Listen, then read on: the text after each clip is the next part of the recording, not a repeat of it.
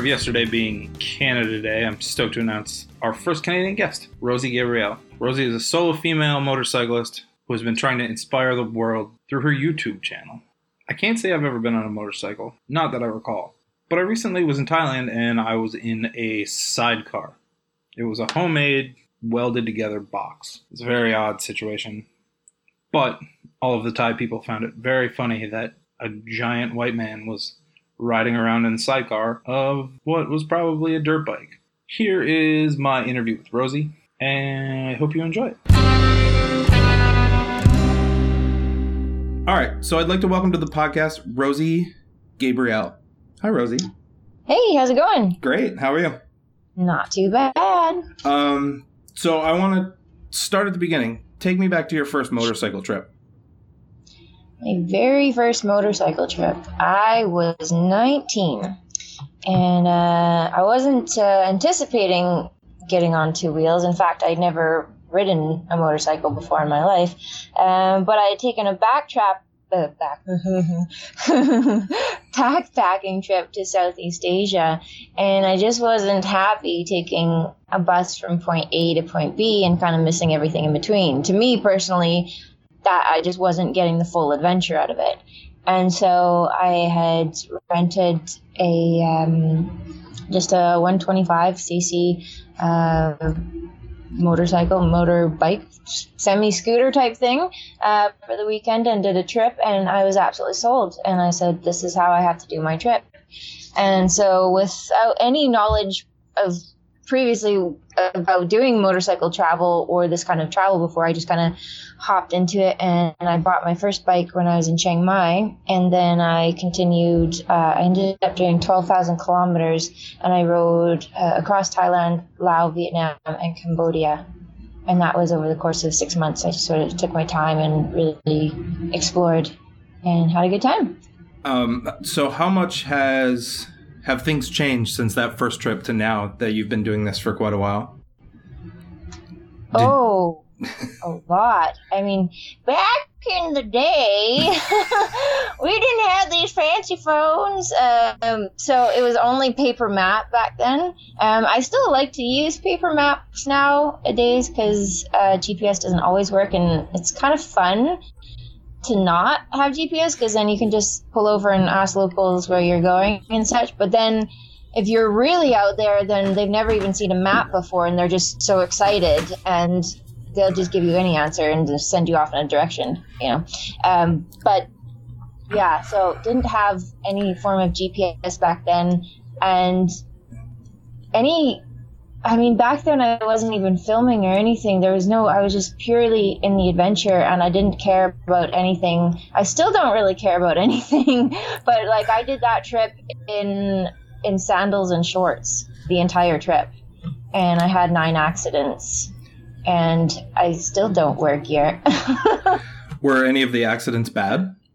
Um, most of them were in Lao, and it's like if you've never ridden a motorbike before and suddenly like you've never had any formal teachings or what to do in this scenario or that scenario and you kind of just learn by trial and error which is what i did that's exactly what happened. So you know i would just basically take corners too fast or it was just general road conditions where you'd be going along suddenly it was f- fine and then next thing you know there's a two foot pothole and you go flying off your bike. Um, and Vietnam, I got hit twice because there are 10 million other motorbikes on the roads, all going in every direction. And of course, because I was wearing sandals, when the bikes hit me, uh, their foot pegs jammed into my feet. So I cracked one foot, or uh, broke a foot and cracked an ankle. And then and I had to ride the rest of Vietnam and Cambodia in a half leg cast, which was interesting. oh, that sounds rather interesting. Yeah. Um, I've seen, I've been to Thailand a bunch, and I've seen the tourists with like the road rash and things like Oh, that. yeah. I, I kind of, I kind of assume that's that's what it's like to learn how to ride, right? You Yeah. just, you just happen to be on the road the next time. Yeah. Yeah. Mm, much. Okay. Okay. Um. So on your last trip, you were in. You were. Where did you go? North Carolina? Is that where I saw? Yeah. Last week I was in North Carolina. How does so? How does doing a trip in the states and Canada differ from Southeast Asia or Oman or South Africa? Um, people are a lot more friendlier overseas. uh, I hate to admit it, even us Canadians who are considered like the nicest people in the world, uh, they are. I find that a lot of people, and I don't know if it's because I'm a foreigner, has something to do with it, and people are just so inquisitive and like, oh, that that person's really different. But uh, people generally are not fearful. Where there's so much fear, kind of in our culture over here, like, like oh, don't trust strangers, or that you don't know where that person comes from, or um, you know these sort of things. Because I remember when I did a trip. Um, and don't get me wrong, people are definitely friendly in Canada and the US, but I just found they're more welcoming and more hospitable uh, overseas. Okay. Just because there's this there's not this barrier of I guess I don't know what it is. all right. All right. So you ultimately say people are more hospitable there uh, abroad.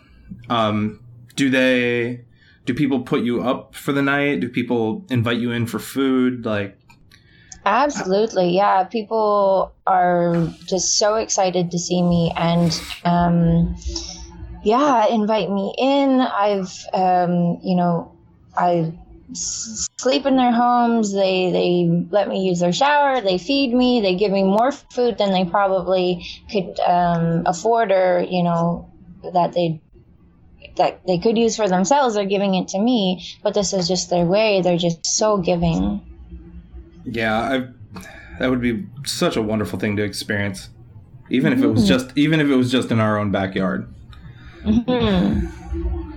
um, okay so when you travel abroad you obviously don't take your own motorcycle with you how do you go about do you do you rent a motorcycle do you loan a motorcycle um, it kind of differs for every trip that I've been on. Um, no, I've never taken my my own bikes overseas. Um, I just sort of either borrow them from people or the one that I had in Africa was just this fellow who um, he had ridden from Zanzibar to Cape Town and basically he just needed his bike returned back to Zanzibar for him. So I was kind of doing him a favor of returning his bike for him. Unfortunately, that story didn't end so well. um, and then now, because I've built up um, the social presence uh, from my North Carolina trip, uh, for example, um, I just I contacted I wasn't even meant to be riding there, but I was going there for a personal conference and people were telling me how amazing the roads were there and I had never heard anything about North Carolina or the roads there. So I kind of looked into it and was like, oh my goodness, I have to ride a bike there. So I just contacted a local motorcycle company, which was Asheville Motorcycle Rentals, and um, they they were more than willing to do a, collaboration with me. So basically, I just include them in my content, and I, uh, you know, I try and promote their company in exchange for a bike for the week. So, and that trip, I got to try the BMW 800 GS, which was really nice. It was my first time riding that one. Very nice. Um, take me back to this Zanzibar trip that you said didn't end so well. Mm-hmm. What ha- What happened? So when I got there, upon my initial reaction of seeing the bike, I was just like, oh, you've got to be kidding me. but the owner assured me that the bike was in perfect condition. Like he rode it down with like absolutely no issue. And but it it looked it looked a little iffy and but the mechanics there as well they were Yamaha mechanics, they also um, told me that the bike was perfectly fine to cross Africa. So putting my trust in these professionals that had the bike for a couple weeks and had, you know, looked it over, I said, make sure you go through this entire bike and make sure everything's okay because I'm crossing Africa. They're like, yeah, yeah, yeah, it's fine. And then little by little, the bike just started falling apart.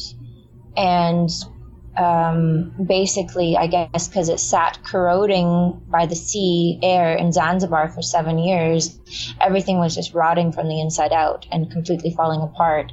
Um, my whole electrical system went, my shock went, my forks went, uh, my cooling pipes, everything just rotted off my brakes. I had to ride the entire last 1500 kilometers with no front brakes up and down hills in the mountains. Ooh. And when I pulled into Johannesburg, which was the other side of South Africa, I had done 6,000 kilometers at this point.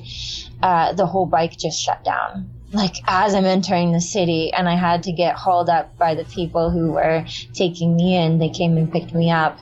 And the mechanic there basically said, he would not let me leave the country with this thing unless he rebuilt it from the bottom up. Like this thing was a hunk of junk. So oh, wow. it was kind of good because South Africa is a very um, advanced country, and the fact that they have well, they have mechanics. They're not, uh, from my experience, they weren't the best mechanics, but they still had people who could fix things and they had parts and everything like that. Whereas if you're in the middle of Africa, you people aren't going to have the parts or the tools to fix that sort of stuff. So I was really lucky that all the problems happened while I was still in South Africa. Yeah. That's very lucky. So you end so your Africa trip ended in Johannesburg, huh? Yeah, so unfortunately, I had this big dream to do a little nine country loop up and around um, to Zanzibar, which was a little ambitious for the kind of lack of time that I had to do it. But I was. Uh, fully willing to do it and yeah that didn't exactly go well so in the end i just i left the bike there and the owner has he's been paying me back for all of the parts that i had to fix. And i don't know if he's actually going to ship the bike back to zanzibar or he's given up on it. I don't know. Do you uh, do you intend on going back to africa? Uh, i did. Uh, i actually very luckily had a company offer to give me a bike to continue to do my trip, which was amazing. Um, unfortunately, after my Africa trip, my health kind of plummeted.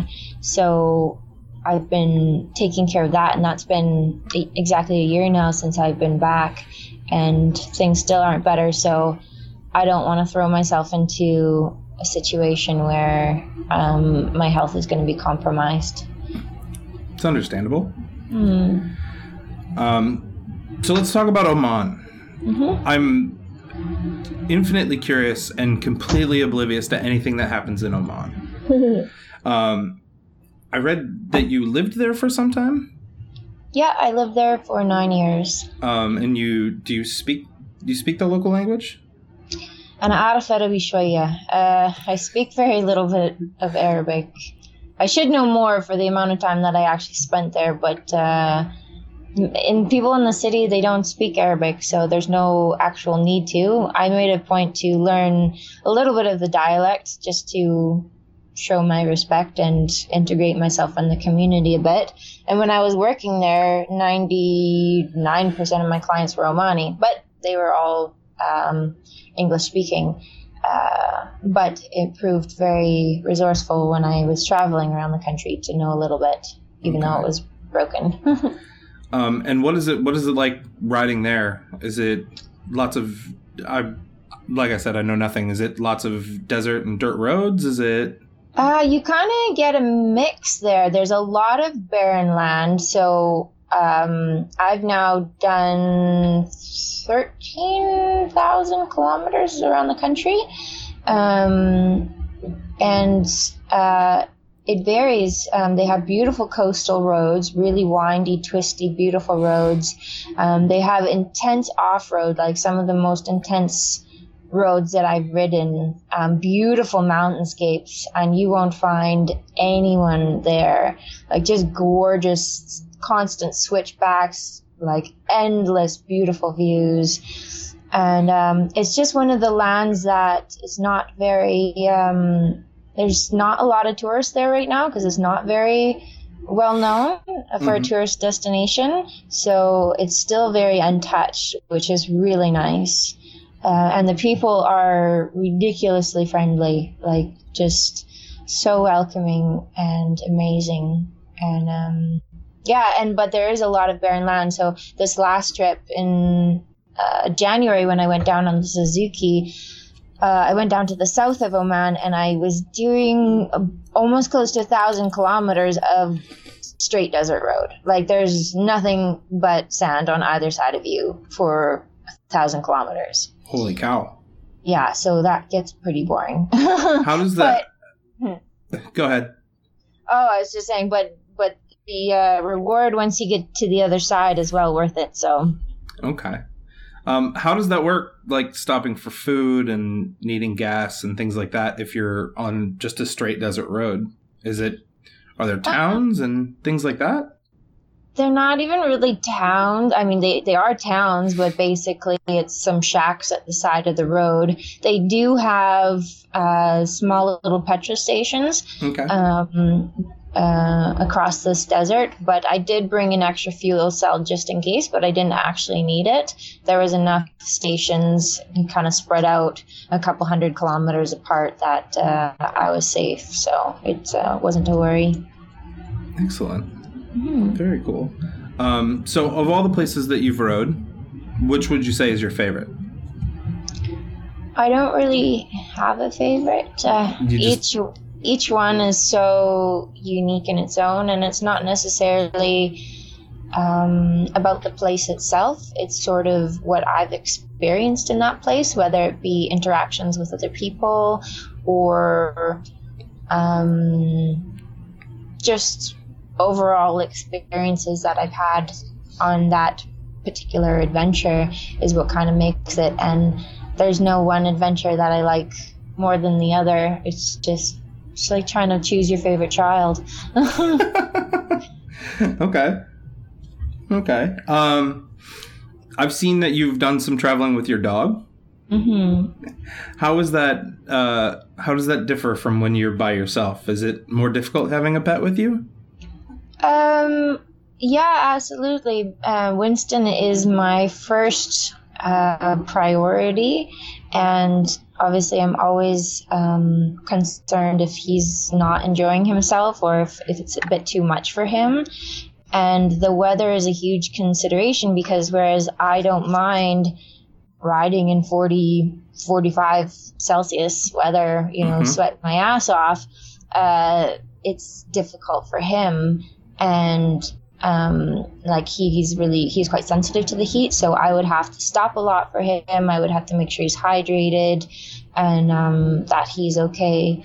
Also he doesn't like i know i it was the first time this winter that i traveled with him outside of north america and he got really um, scared and nervous of the people because and I, I, I was unsure how the people would react to him because typically, um, my experience in the past, a lot of Muslim people are scared of dogs. Like even teddy bear sized dogs, they will run screaming. But it's just because of this fear that has been kind of um, instilled in them from their parents. Okay. And so they don't know why they're afraid of dogs, they just are.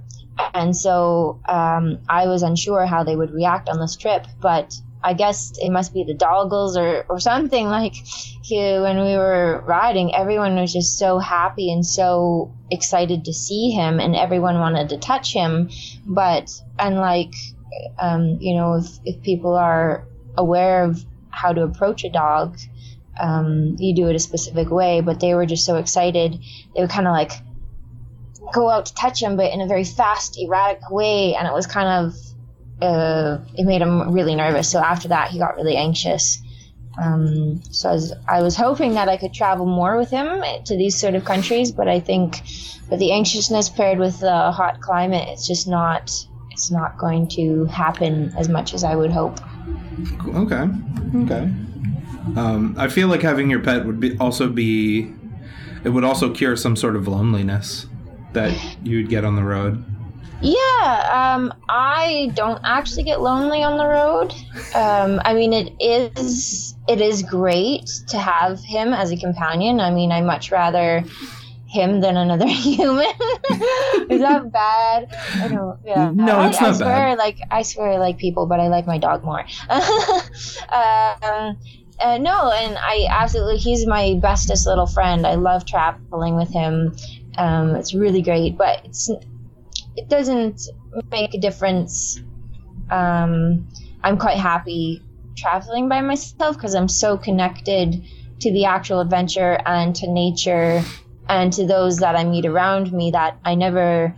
People always ask me, "Oh, why do you travel alone?" I actually prefer traveling alone and um, I never really get lonely. It's not until I go to a place that's full of people then I suddenly get lonely. Weird. That's kind of strange. Yeah, because I think you realize like once you're in a crowd of people and you see everyone like talking with each other and everyone's like good friends and then it's like oh oh I don't have that. So I don't know it's like plays on the psyche a bit. I don't know. Interesting. yeah. I've had I've had that traveling alone before where I kind of get lonely after a month and a half of being on my own, but there's always Mhm. people around and mhm it, it slowly get it slowly goes away, but mhm I never thought of it with being around people actually might cause might actually cause it.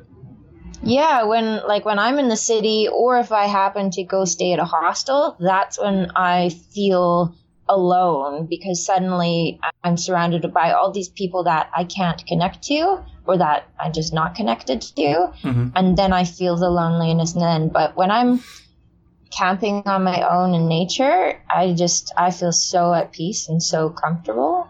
And then yeah, I'm fine. Sounds great. yeah. Um, is that is that how you spend most of your nights while you're on your trips? Do you camp? You camp? Do you stay in hostels majority? Uh, most of the time I camp, and I prefer to wild camp. I think it's absolutely crazy to pay to pitch your tent somewhere. I just don't understand. Uh, well, I mean, I understand. I mean, they keep the facilities nice and everything, and someone has to pay them, so of course you have to pay. But I just don't feel I should pay to pitch my tent somewhere. Um, so I often I do I wild camp, and I just kind of I don't pre-plan where I'm going to stay. I just when it starts to get dark, I just look for a place. Unless the weather is really bad, then I will try to find the cheapest accommodations I can and or my always first resort is just to either ask uh, if like I'll go online and if anyone knows anyone in that area, I'll stay there. Or I just happen to run into somebody on the road and I just ask if I can stay with them and it all usually works out. Okay. All right. Um, so that leads me to my next question. How do you budget for a trip like this? Like any of your trips? Uh it's it's just it's cheap. It's cheaper than living. I, I always have to laugh to myself when people ask me this question.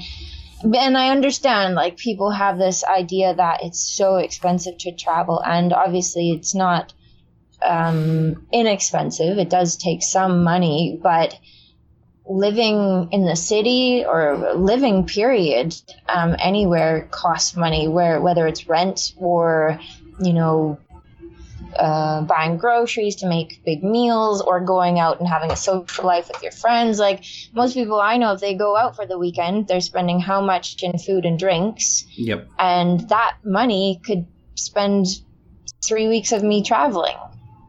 You know it just it's what what do you prioritize and what do you want to spend your money on? So i saved up my money whenever i do get a chance to make some and then i just i i mean i spend so minimally on the road the only thing i'm really paying for is petrol because I usually, I often stay for free. Uh, I eat very minimally on the road, so I usually have some fruit for breakfast, um, vegetables at a local market for lunch, and maybe a can of soup for dinner. Um, you know, and that's not even five bucks for a day. Yeah. so whereas cheap. at home, I get bored. I want munchies. I get this. You know, I just I buy stuff I don't need. yeah, it, it said it sounds so much different than the family planning a trip to Europe and seeing all the sights and staying in hotels. Exactly, and not everyone can travel the way I do. Like, I don't care if I don't shower for a week, whereas that would bother a lot of people. I don't need to impress anyone. uh, baby wipes will do. So, and a lot of people can't camp every night, or kind of, or like guys certainly couldn't have the diet that I have on the road. So, um, yeah, it's just not. I I don't spend a lot when I'm. I actually save money when I'm traveling. Okay. Yeah.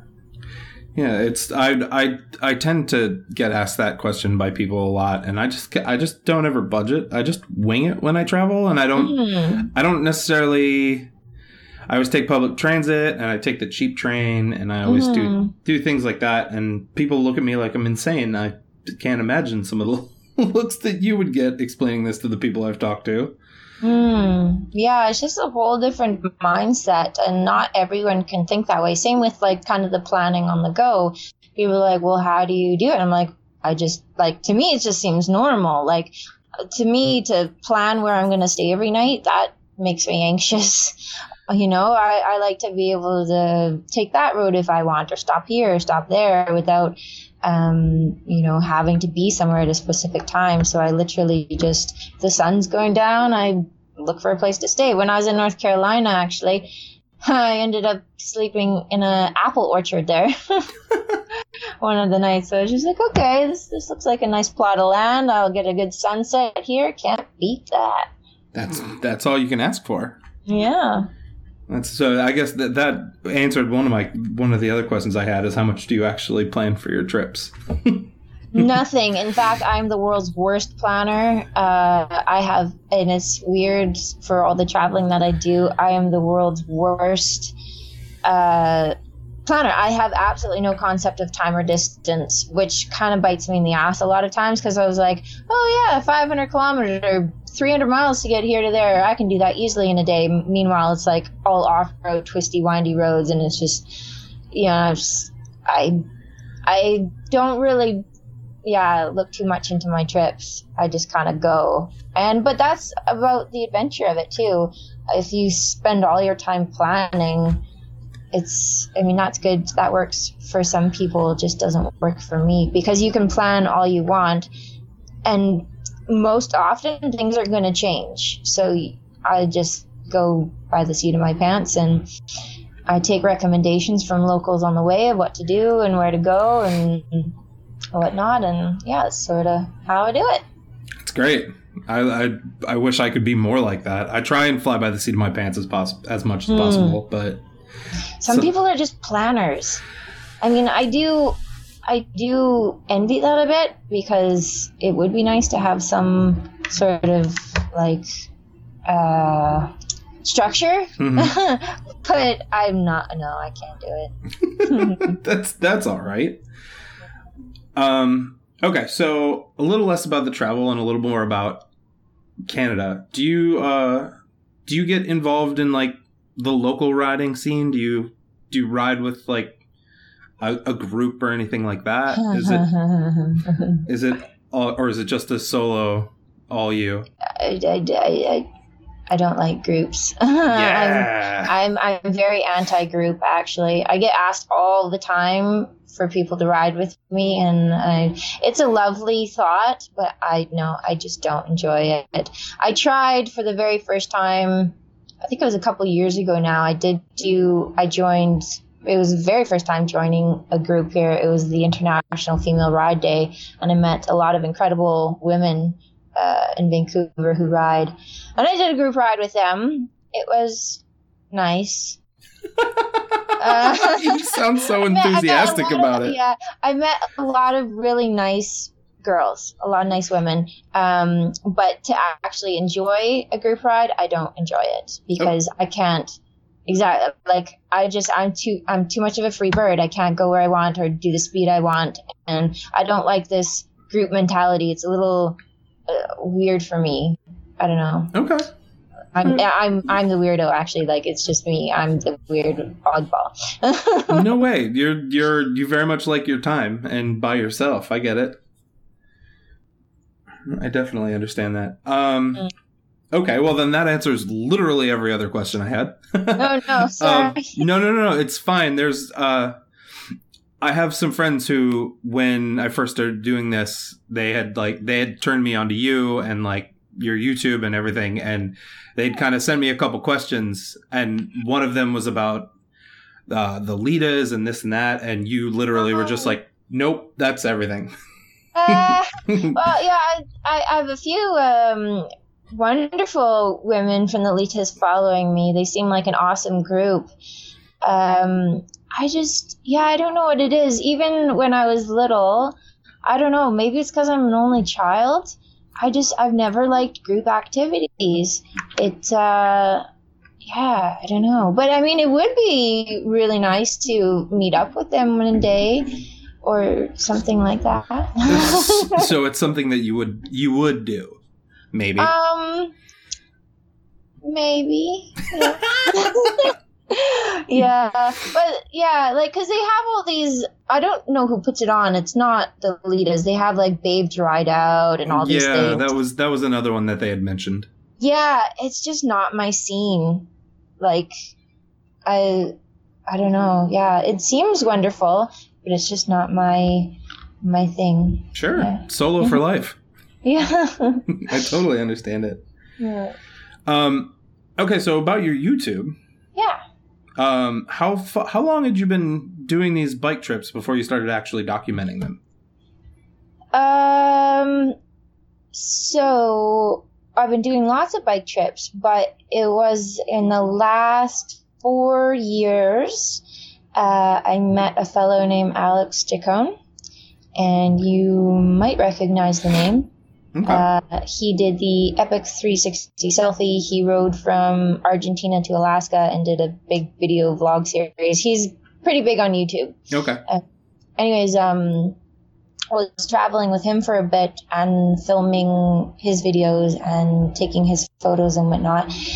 And uh, we did a whole bunch of trips. And then and we were together uh, and then we split up and then afterwards i thought you know i want to make my own youtube videos now um, i think i felt that i had a lot to offer the world and to say so i started but the, the thing was is i was so deathly afraid of speaking in front of the camera like ridiculously afraid you would never catch me speaking on camera ever.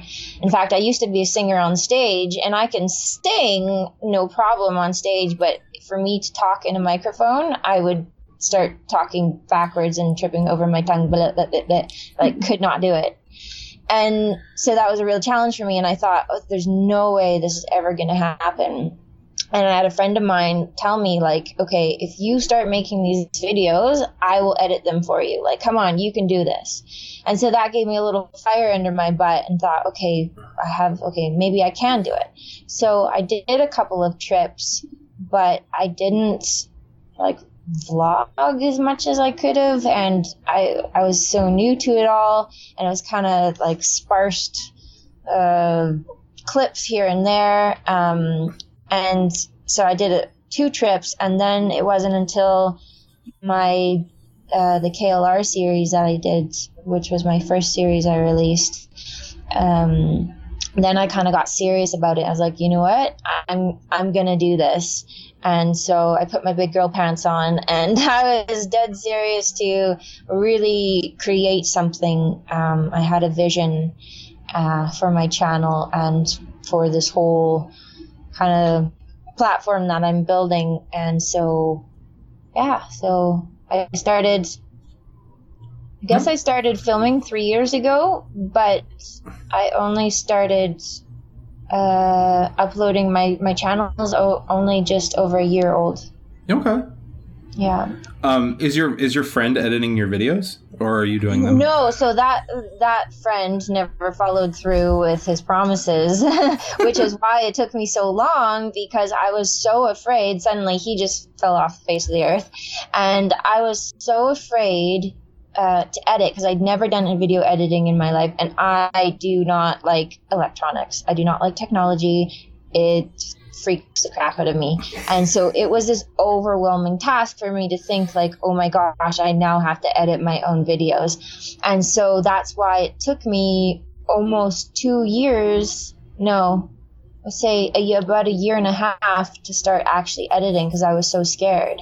And then finally, eventually, I had to start because now I've got all this footage and what am I going to do with it? Yeah. And it's like I use Adobe Premiere Pro, which is the most, I guess, uh, intricate tech, uh, high tech program for video editing. One of them, from what I know.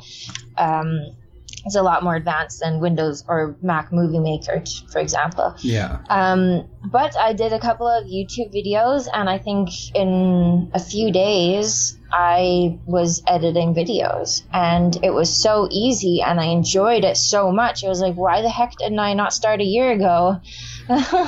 um, and I mean, it's it's been a huge learning curve. Obviously, my first few videos had major audio issues and whatever, but it's like anything, you just kind of learn along the way. And because I am all self taught, there's going to be a few bumps. Speed bumps. Yes. Yeah. How how long does it usually take you to edit one of your videos? Uh, it's a lot quicker now. Uh, it's quite difficult though, because the issue that I'm having now is I'm editing videos from over a year ago. And back then, when I was making videos, it was still very like I didn't have a direct vision. Okay. I did, but um, the way I film is quite in depth, and um, but there was like pieces missing here and there, and it was this whole South Africa story, and uh, yeah, it just like I was.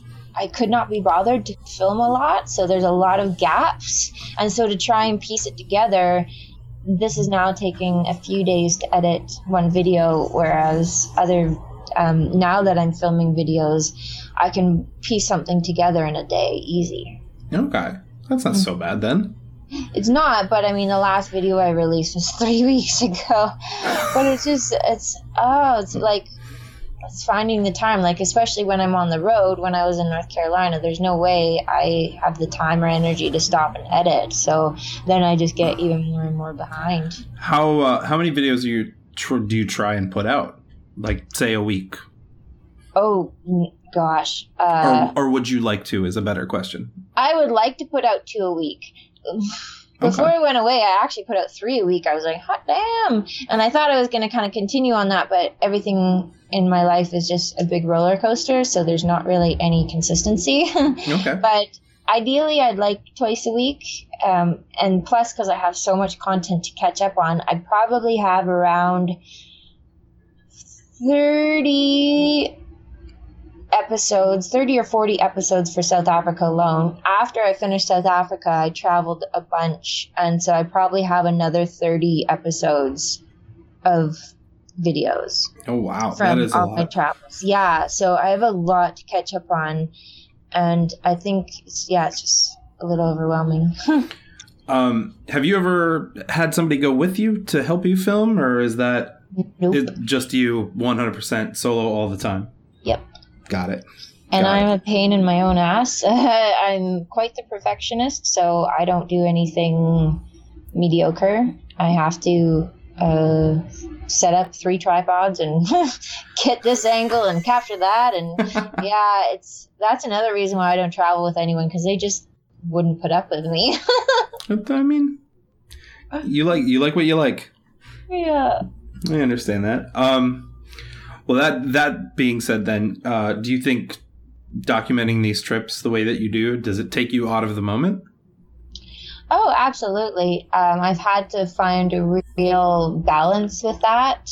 Um, and, you know, only film, because before I would film everything, and I was like, okay, no, no, no, you're kind of missing the point of it all, and you're not in the moment. I mean, I still am to a degree, but if you're always thinking about, oh, what's the best camera angle, or how am I going to capture this, then it's kind of occupying your brain, and you're not in the moment. But that, too, is also the moment. is just um, in a different way.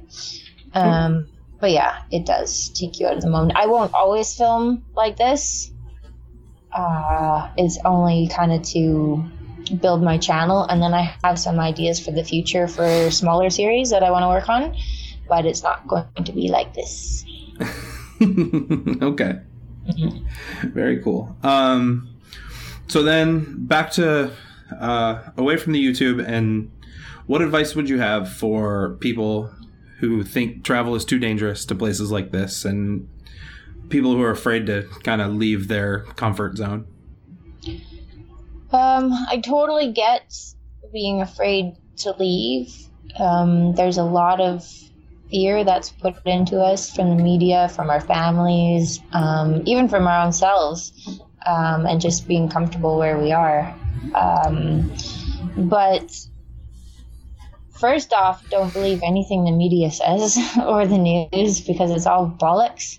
Um, you know, you go to these places and, like the places I've traveled, the Middle East, for example, where people say, "Oh, Muslims are bad," or "Don't go to Africa; you're going to be raped and killed," and you know, South Africa is the most dangerous country in the world, blah blah blah, and yeah, sure, things happen and things happen everywhere. Things happen in Canada. Things happen.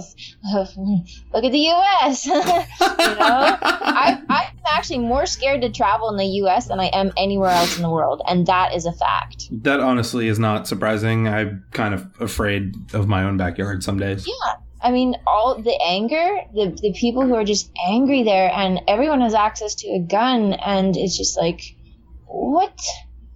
Uh, yeah, I won't get on that topic because I did that once on my channel, and I, yeah, I just don't want to start that debate. Okay.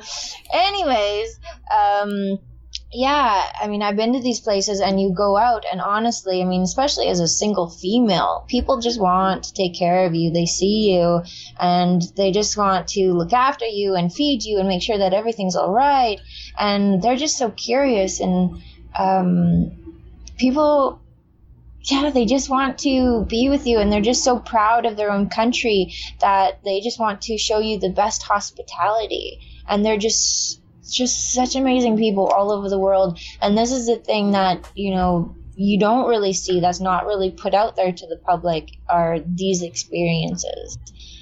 And um, you only actually get that once you go out there yourself and you realize, wow, this is incredible. And it really reinstates your faith in humanity and people and the world. And it's um, really cool. And, like, for example, well, about not letting fear kind of take over on my North Carolina trip before I went, suddenly it was like, oh, tropical storm coming in, floods everywhere, landslides, like all over the news. It seemed like the entire state was in a like a state of panic, like massive emergency, like that's what it kind of made it seem, kind of blew it out of proportion. And I even had a friend of mine say she was in Boone, which was where I was headed, and she said, don't come up here on motorcycle, it's way too dangerous, and you can't do that and trying to scare me. And I thought, oh gosh, maybe I shouldn't. Like, is my whole trip going to be ruined? And I got there, and yeah, there was rains the week before, but uh, like not to the real extent that they were saying. And I got there, and it was completely sunny. The roads were completely fine. I had an amazing time.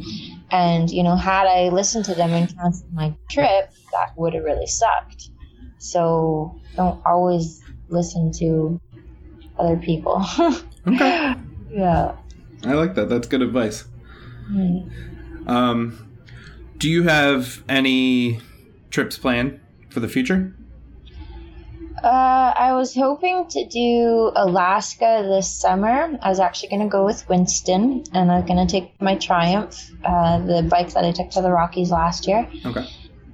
Um, but that's still up in the air. I'm not sure, and I'm not sure what I'm going to do this fall. I have a few options, and options are great. Um, so I'm not sure. I might even just take my van. I have a Westfalia van. I might even just take that down to Mexico and check out for the next six months. I'm I'm so burnt out from all of my trips. I still haven't even properly gotten over South Africa yet, and I've just been running, burning myself out. But I have enough content to work on now for the next year if I wanted to take off. Okay. But the, the issue now is that I don't want to continue to travel having all of this content behind me. Like, I want to get it all up to date before I go traveling again. Okay, I, I, I understand that. Yeah, it's just too much. Excellent. Um, and one last question before we go. Sure. Uh, if you had, if you could do one dream trip, what would your dream trip be? Just one? Just one. Just the the the, the biggest of them all. Uh, well, I'd eventually like to get to every. Well, I won't be able to get to every country in the world, but I would definitely like to hit all five continents. But who knows? But it's good to dream big, right? That's absolutely right. One hundred percent. Hmm. Um, okay, so can you tell the listeners where they can follow along on your adventures and your YouTube channel and everything? Sure, you guys can follow me on Instagram uh, at sign Rosie R O S I E, last name Gabrielle G A B R I E L L E. You can also find me on YouTube at the same name, Rosie Gabrielle, or my Facebook page, Rosie Gabrielle. Woo! Excellent. Thank you for doing this, Rosie. yeah, no problem. Thank you so much for having me. I'd like to thank my guest, Rosie Gabrielle. Remember to check out her YouTube channel, Rosie Gabrielle. As well, you can find her on Instagram at Rosie Gabrielle. Um, remember, you can find us on the internet Facebook, Instagram, Twitter, all at Lost in Transit PC. Feel free to shoot me an email at lostintransitpc at gmail.com. I would love to hear what you think about the show. If you have a moment, I'd love it if you could take a second to rate and review the show. I'd also really like to hear what you guys might think would make good topics of conversation on the show. Currently, I know I'm just kind of talking to people, and as much fun as this for me to talk to these people, I'm interested to find out what it is you would like to hear about. Do you want to hear me talk to travelers about their travels? Do you want to hear me talk to people about how they pack, how they plan, where people are going, budgeting? You let me know. Lost in Transit PC at gmail.com, as well as if you have any ideas for guests who might be able to be on the show. Until next time, get lost.